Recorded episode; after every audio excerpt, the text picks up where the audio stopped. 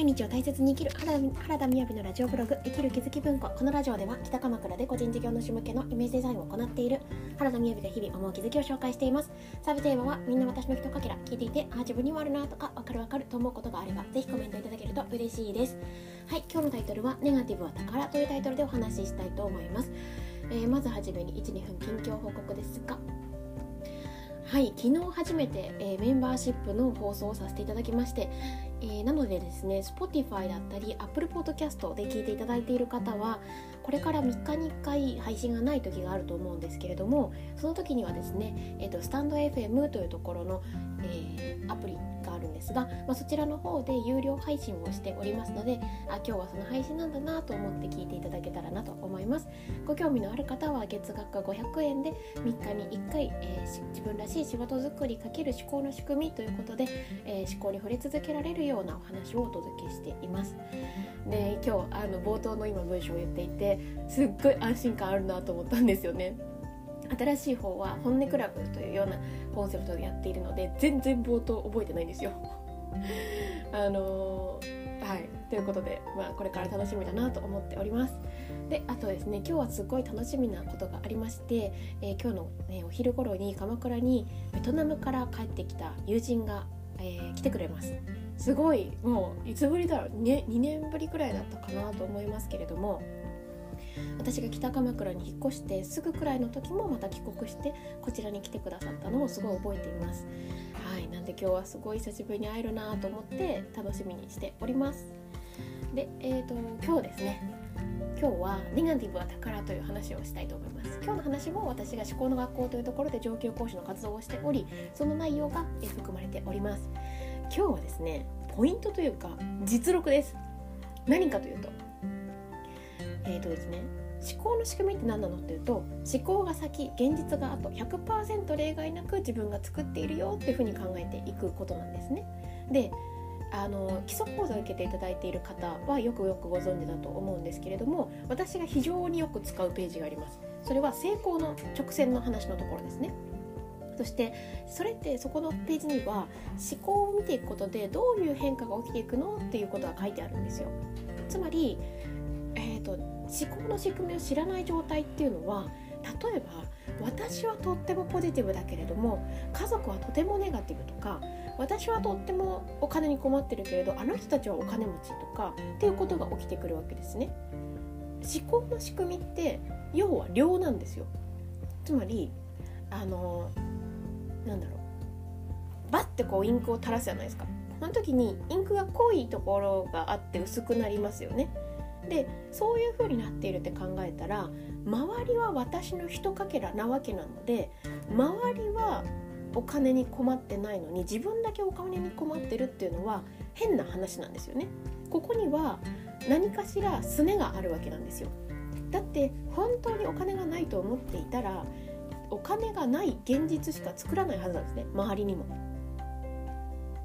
ということで周りと自分が違うっていうことをすごく作っていくのがあの通常状態だと思うんですよね。なんで私だけみたいな。でも私だけっていうことはないんですね。だって量だから。で、えーとなのでそういうふうに考えてみるとですねあの私のひとかけらと思って見てみることができるとこれまではいいこともあれば悪いこともあるっていう人生だったのがなんかいいこともいいいことがあってさらに良くなっていくっていう日常になっていくことができるんですよ。このいいこともあれば悪いこともあるっていうところはいいことが起きている時も、えー、て言うのか足元それをやろうと思ってる足元に怒りとかなんか仕返しみたいな気持ちが実は入っていたりとかあとはあのいいなと思ってる状態ででも周りをね実はすごい見下していたら今度は逆に見下される現実を作るわけですね。だから波があるっていうのはあのそれはそれでご自身が作っているわけなんですよ。そしておおよそ思考の仕組みを知らない場合はいいこともあれば悪いこともあるっていうことを起き続けやすいんですね。でじゃあ思考の仕組みを見ていったらどう変わっていくのってそのページに書いてあるんですけれどそれはだんだん大きなことを作らなくなってくるんですね。潜在意識って別に私たちにあの意地悪しているわけじゃないんですよ。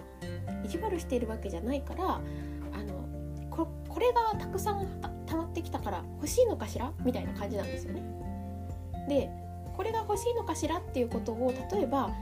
例えばね奥さんに作っている。奥さんがすごく何かで悩んでいるっていう状態で見せてくれてるのに私には関係ないわ自分には関係ないわっていう風にしていると大きな量になって今度は自分に起きてくるわけですよね。でも大概自分に起きたことしか自分のこととして思わないわけなので、まあ、そこで突然こんなことがあったのっていう風になってきますよね。でも突然ってないんですよ。はい、で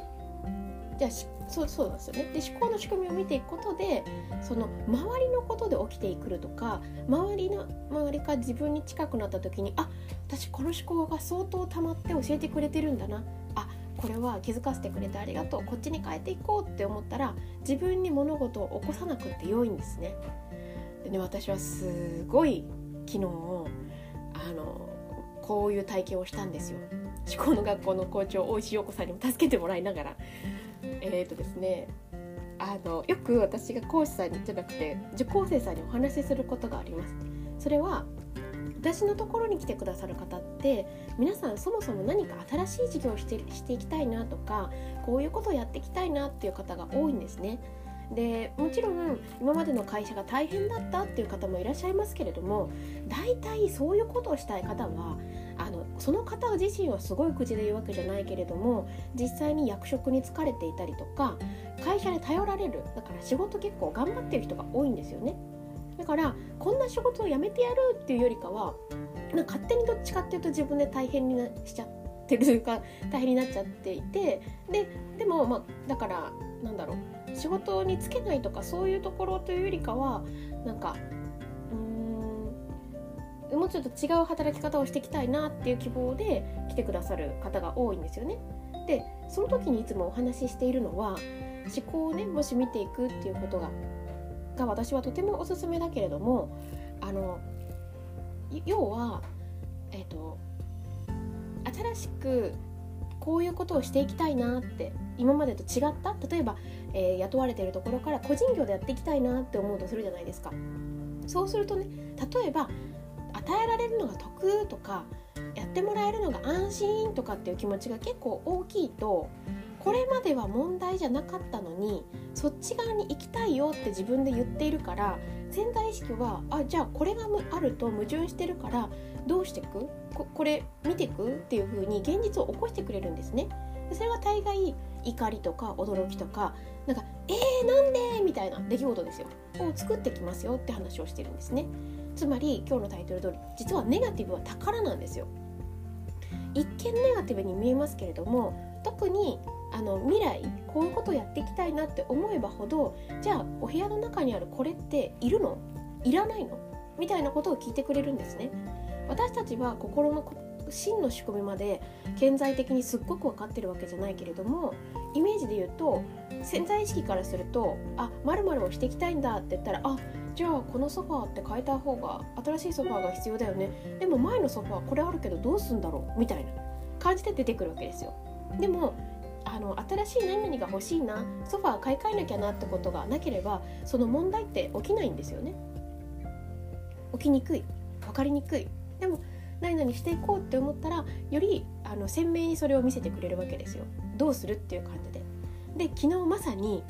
もうねえどうどうして？なんでこんなことが起きたの？っていうことがあったんですよね。そして紐づくようにいろんな過去の気持ちが私の中に出てきておなかなかやってきたぞ というような感じであのー、なんだろうな。不安でいっぱいになったしなんかあったんですよね。不安でいっぱいっていうのは結局不安って攻撃思考だから過去やってきた攻撃の気持ちに気づいたってことなんですけどまあまあその時はあんまりそう思いません。であの陽子さんに助けていただいて思考を見させてもらったらもう分かりやすく3つで出てきてそしてもうずっとやってきたよね、まあ、そうね言われた時はすぐ受け入れられなかったけれどもこれ見ていったらですね私 あのこの音声配信聞いてる方は本当近しい人だと勝手に思ってますけれど。この思考あったら絶対結婚できないよねっていう、ね、思考があったんですよね。ほんでもうなんかそしたら笑っちゃいましたね。ここまで見事すぎると。だからどうして急にこんなことが起きたんだろうっていう出来事だったんですけれどあの蓋を開けてみたら全力で潜在意識はあの未来を叶えようとしてくれてたんだなってことを思いました。今日の話も本当有料の方で話そうかなって思うぐらいだったんですけれども。まあなんか実感値としてネガティブは宝というふうに思いましたしもしかしたらですね今回のこの3つの気づきはかなりパートナーシップを変えていくとか、えーと、特にお仕事頑張り系の人にいいのかもなと思っている、えー、話でございました。ということで今日も聞いていただいてありがとうございます。それではバイバイ。